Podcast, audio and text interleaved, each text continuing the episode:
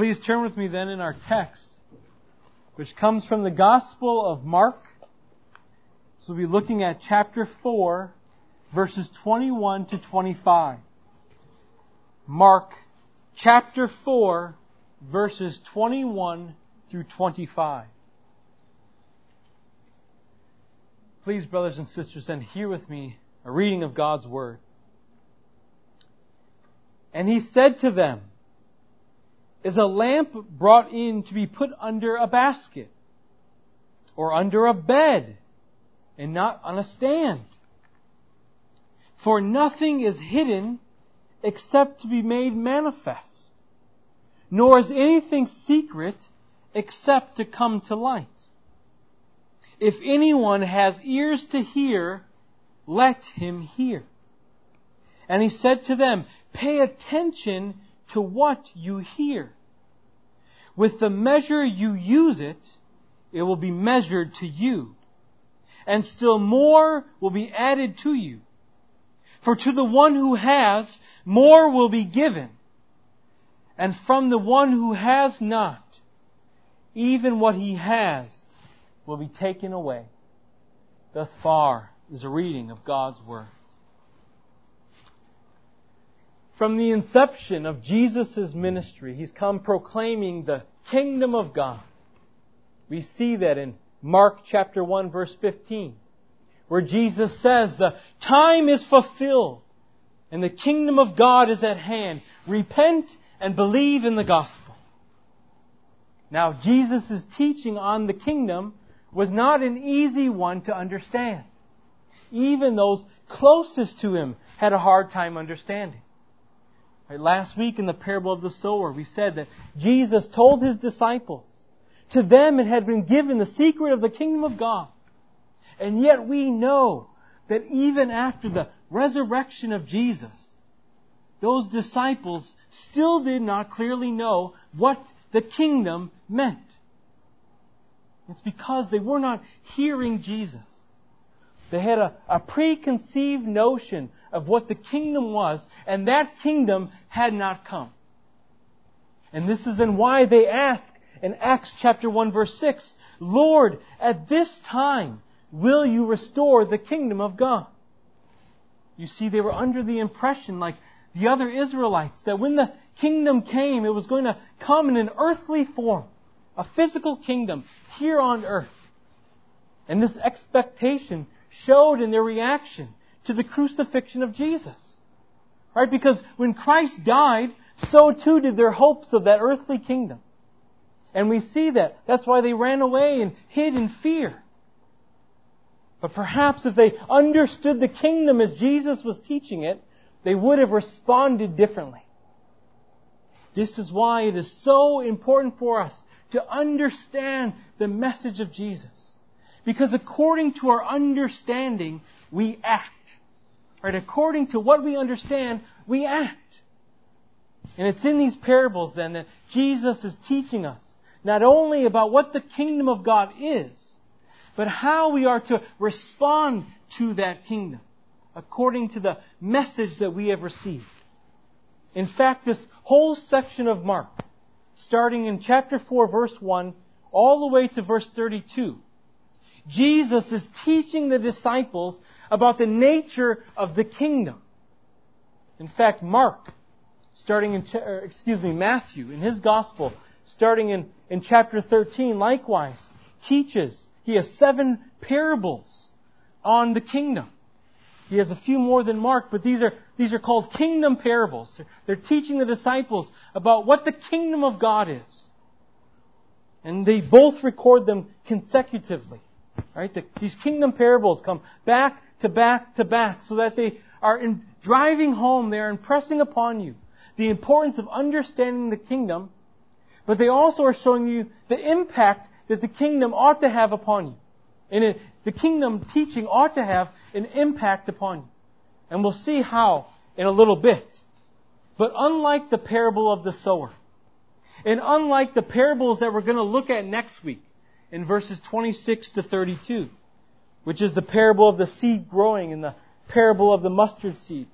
Our parable today, in fact, does not contain the words, the kingdom of God. Like these other parables do, but make no bones about it. This parable is very much about the kingdom of God as we will see.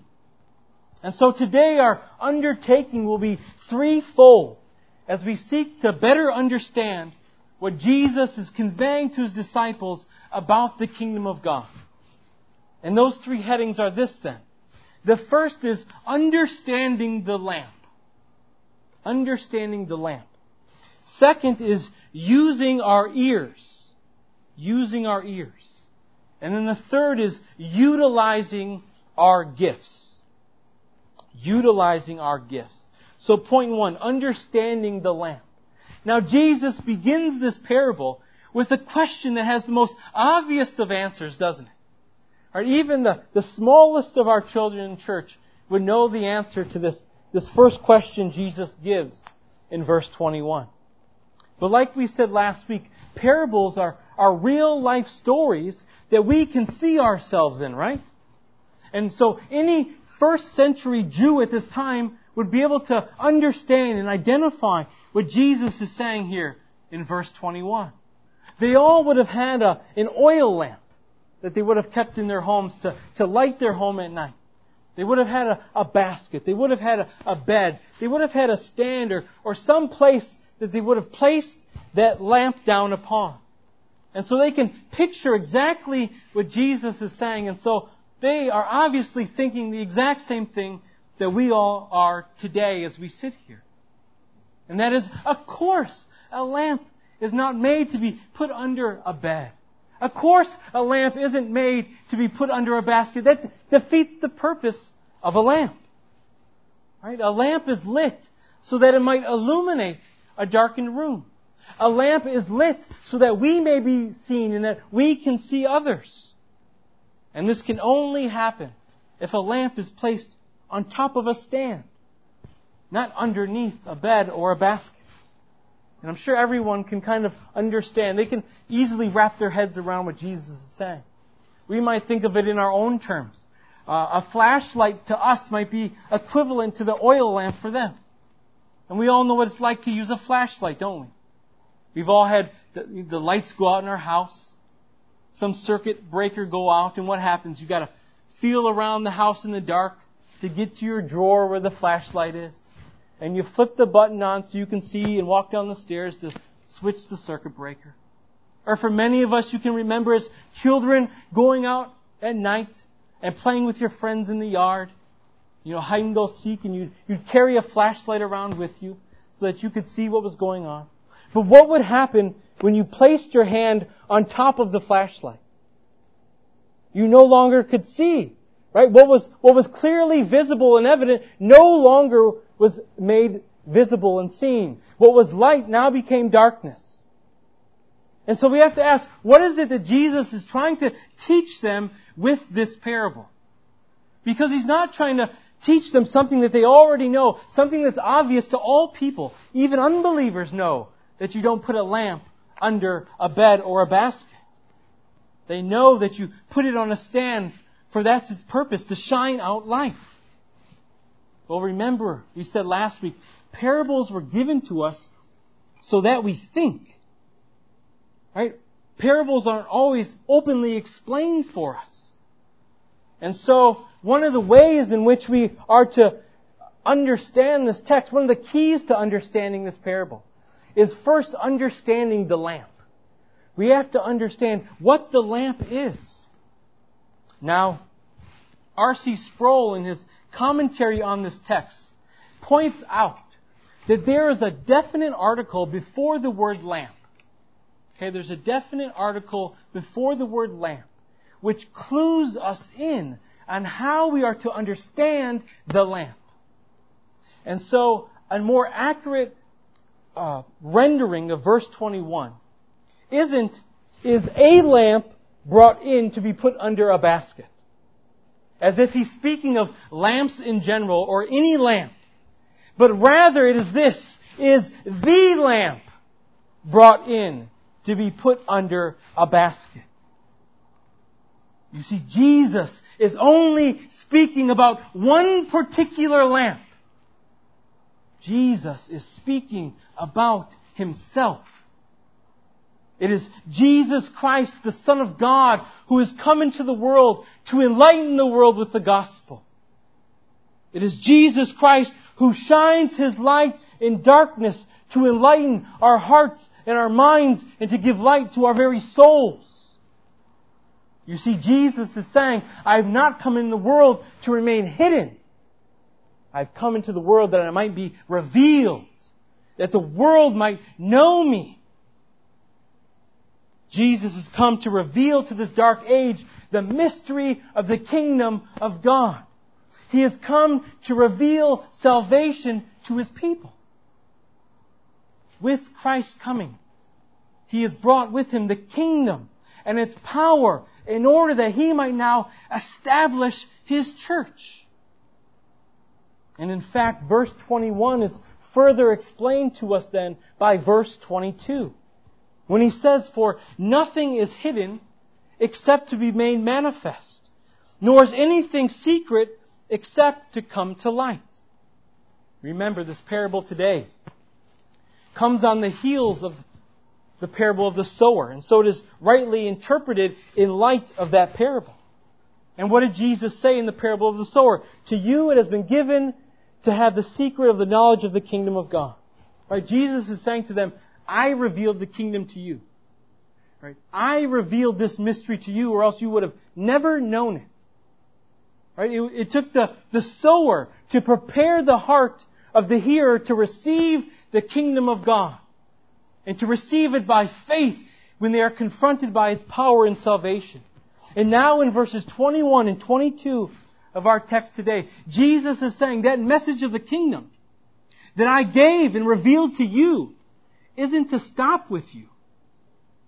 The message that I revealed to you is not to stop with the, these disciples and these apostles, but it is to go out into all of the world.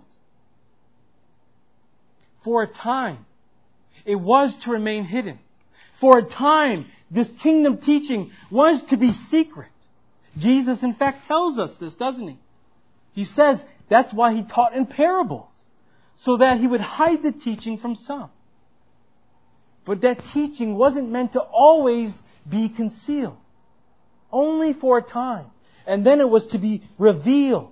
For he came to save sinners from their sin. And how was he to do that? It was through the proclamation of the gospel and revealing the kingdom of God to all his people.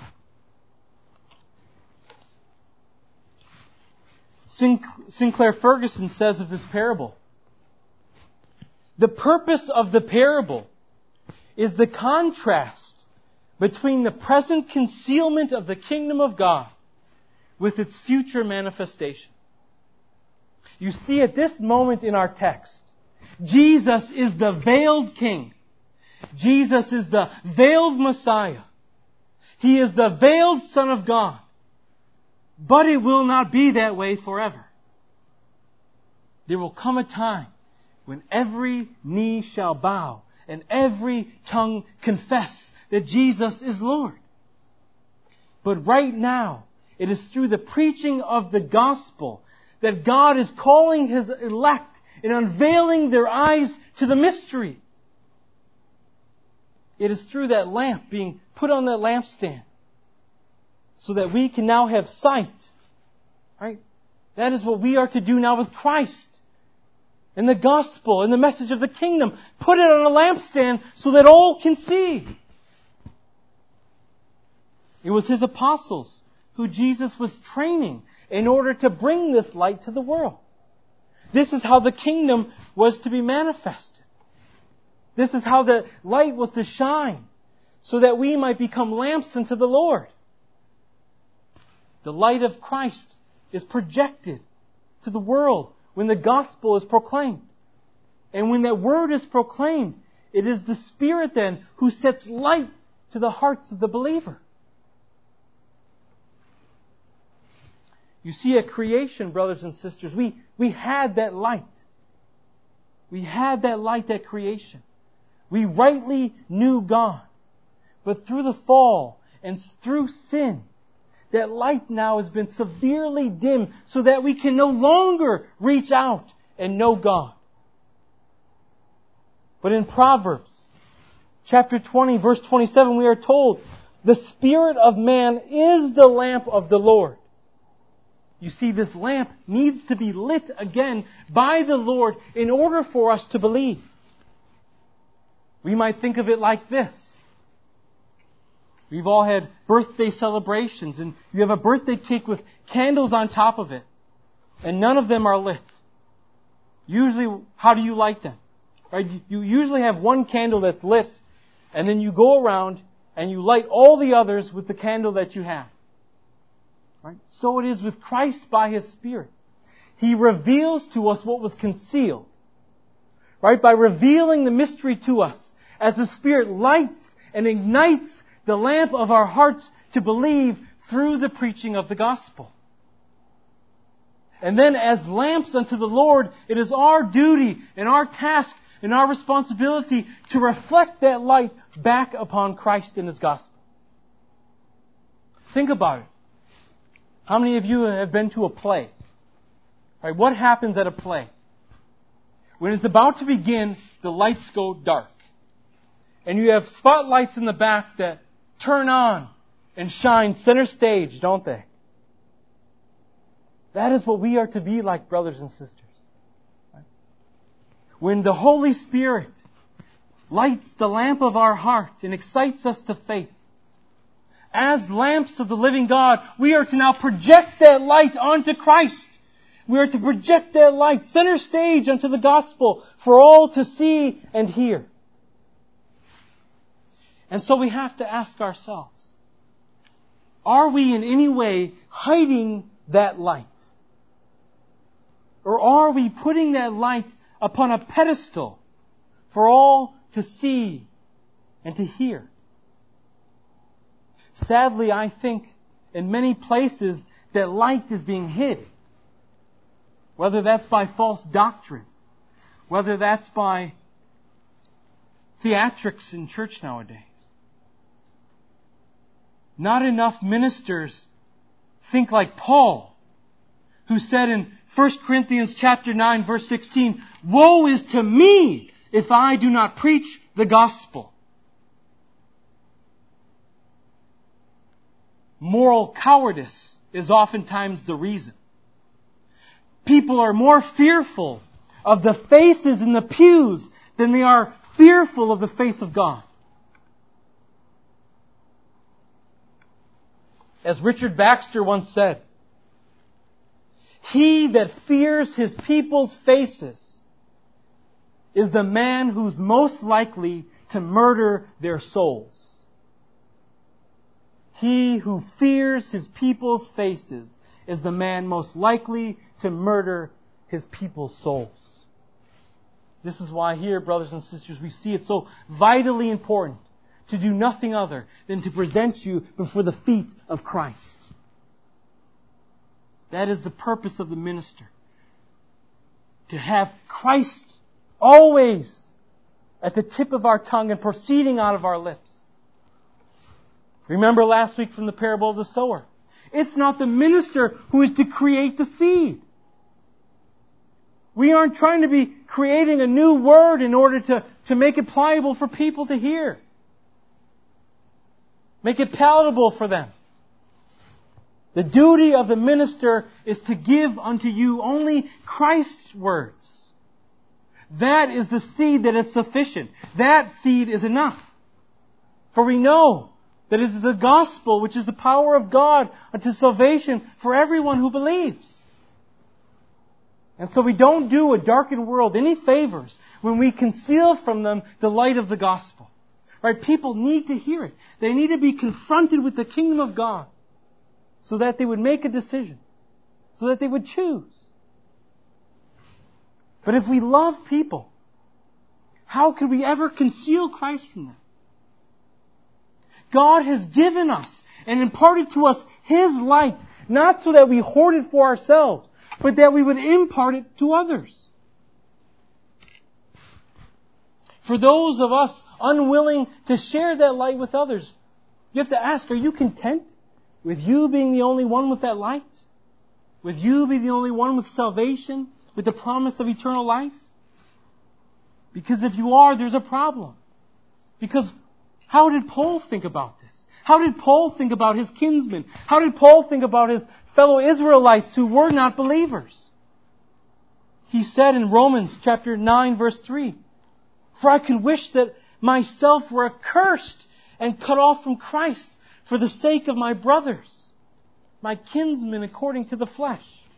This, brothers and sisters, is love for your neighbor. Sharing the gospel is love for your neighbor. This is the only way that they are going to enter the kingdom of heaven. But also, we cannot forget the responsibility of the one who's hearing the gospel proclaimed. Because they do have a responsibility.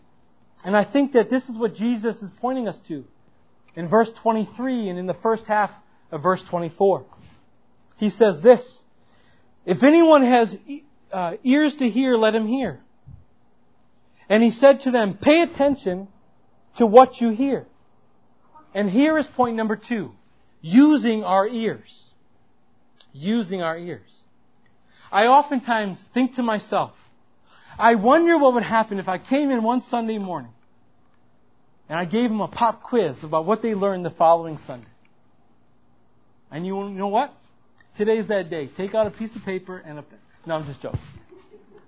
I wouldn't do that to you, but I see, I seen some of you sweat. But the point is, is if you haven't understood, if you haven't retained, it is what you've been taught, what purpose does it serve? How does it benefit you in any way?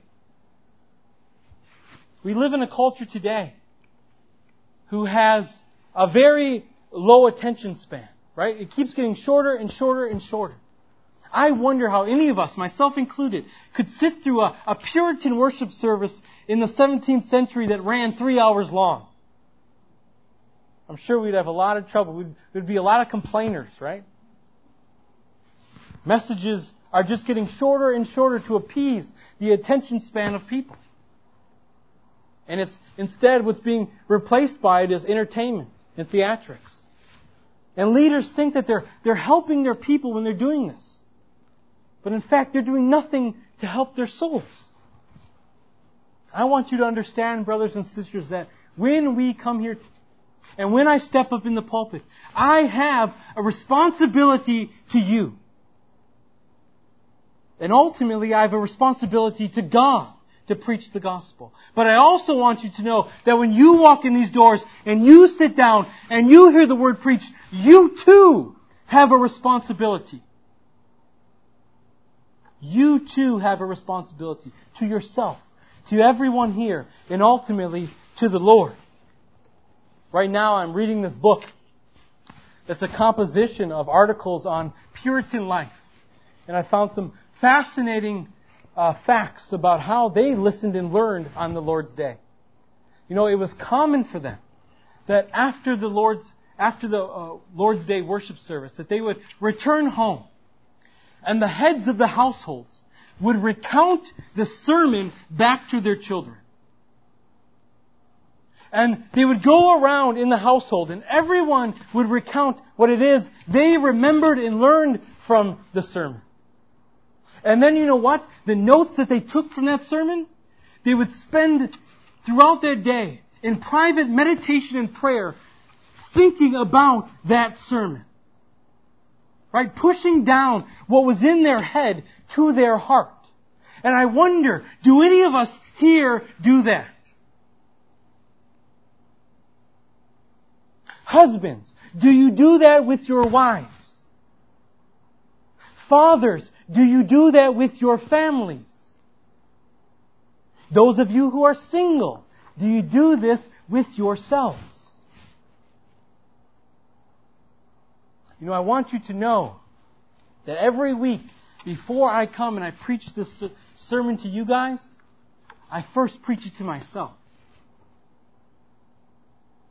We can't possibly remember and use what we've learned if we're not spending a considerable amount of time trying to retain it and learn it and keep it in our minds and in our hearts.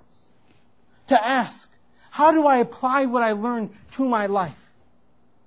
How am I now to think about things based on what I have learned? How am I now to pray based on what I have heard? What am I now to think about Jesus and about God based on what I have heard?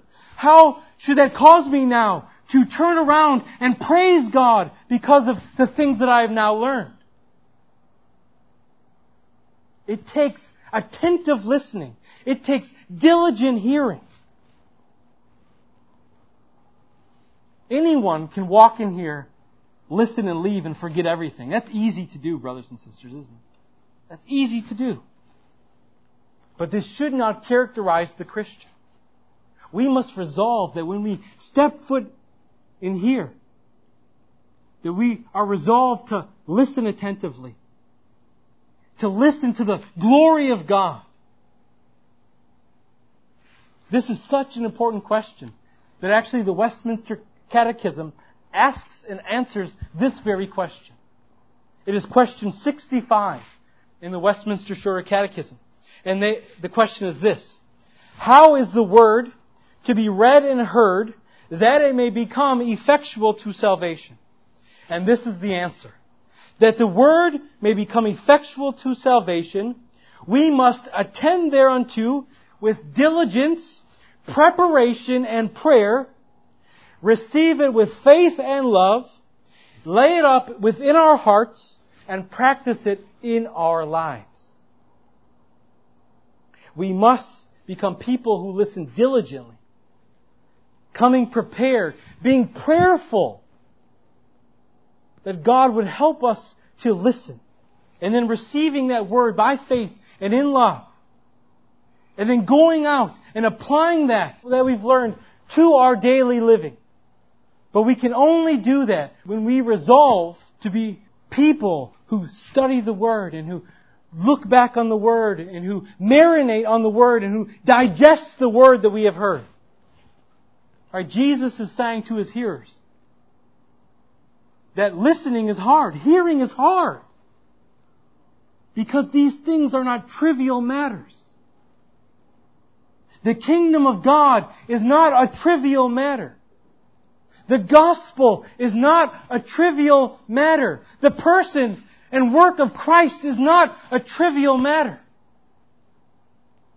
These are eternal matters. Richard Baxter said this, Great truths will do great works upon our hearts. Meditation on great and weighty truths will make great and weighty Christians. Brothers and sisters, I know you guys here today desire to be weighty Christians. But we have to remember, just like we tell our children, anything that you, that's worth getting in life, right? You have to work hard for it, right? Nothing comes easy in this world. We have to remind ourselves of that as well. But thankfully, our ability to hear and to receive does not rest completely upon our own shoulders. Neither does our ability to grow and to progress in the faith. Even though Jesus makes it clear that we must be progressing in the faith. We must be active participants in our progression. This is what Jesus says to us in verses 24 and 25. And he said to them, pay attention to what you hear. With the measure you use it, it will be measured to you. And still more will be added to you. For to the one who has, more will be given. And from the one who has not, even what he has will be taken away. This is our final point this morning. Point three, which is utilizing our gifts. You see, brothers and sisters, scripture is clear as Christians. We cannot stand still. We cannot stand still. We cannot be stagnant Christians. We are always going forward or going backwards. We are always growing or declining. But we cannot be stationary in the Christian life. And depending on which one you are, if you are the one growing or falling behind, it ought to be a good indicator for you of what you think about the teaching and instruction of the Lord. Because for those of you who cherish it and who love it, You're going to soak it in and you are going to apply it to your life to the capacity that God has given to you in order that you might glorify God in it.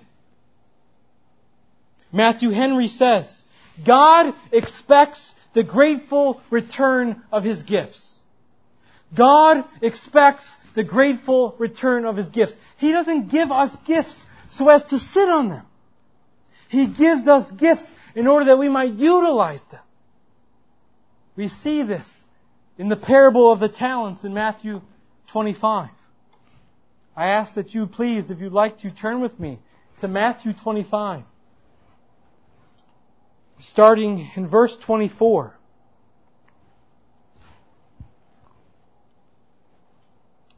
Matthew 25, starting in verse 24, and we'll go to verse 30 as we look at this parable of the talents.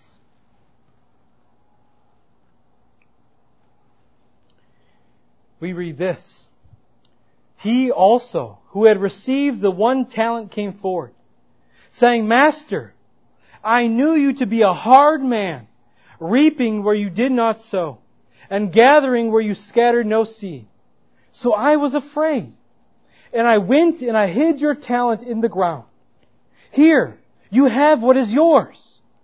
But his master answered him, You wicked and slothful servant.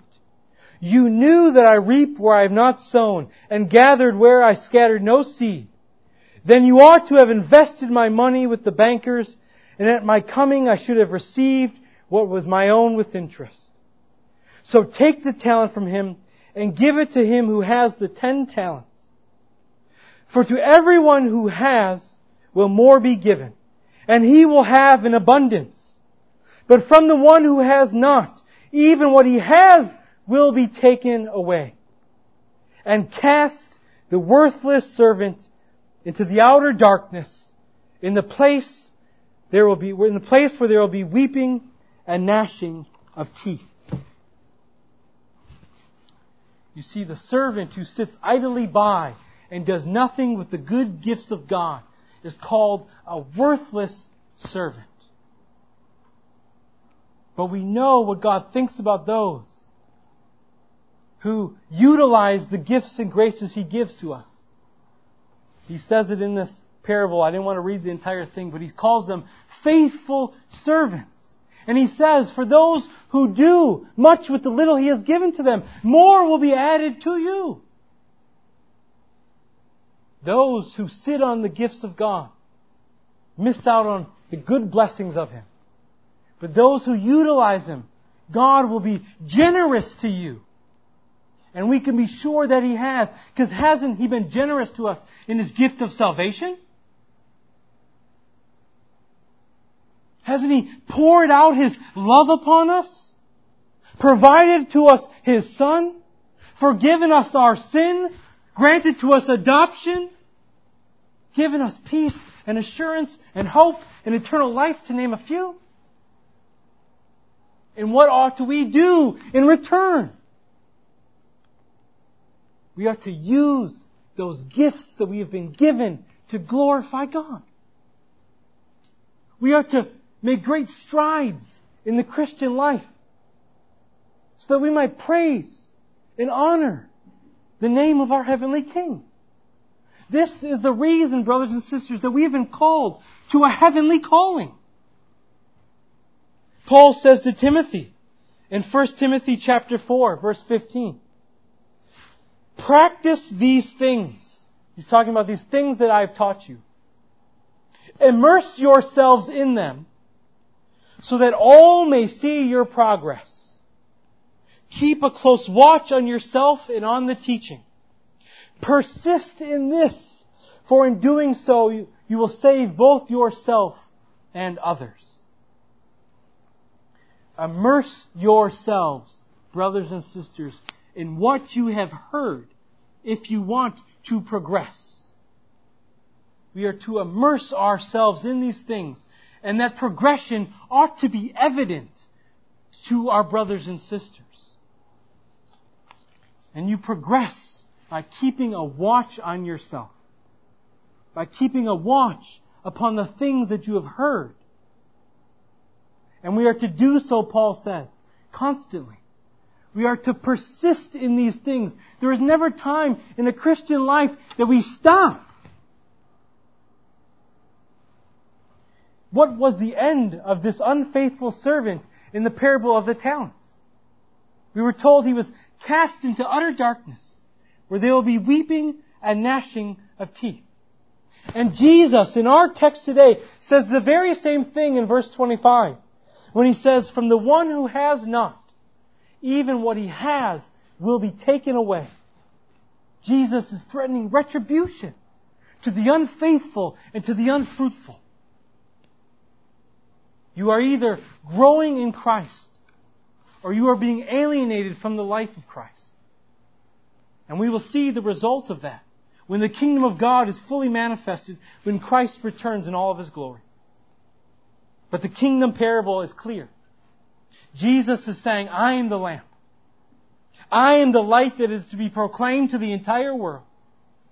You are to tell everyone about me and my kingdom.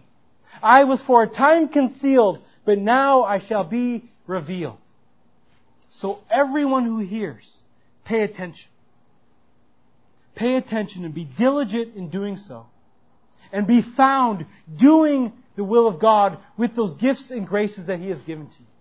For with the coming of Christ, in part has come the kingdom. But there will come a time when the kingdom of God will be fully manifested and the, the light of Christ will expose all things. And He will separate the sheep from the goats. And He will separate those who have heard and who have accepted and who have responded by faith.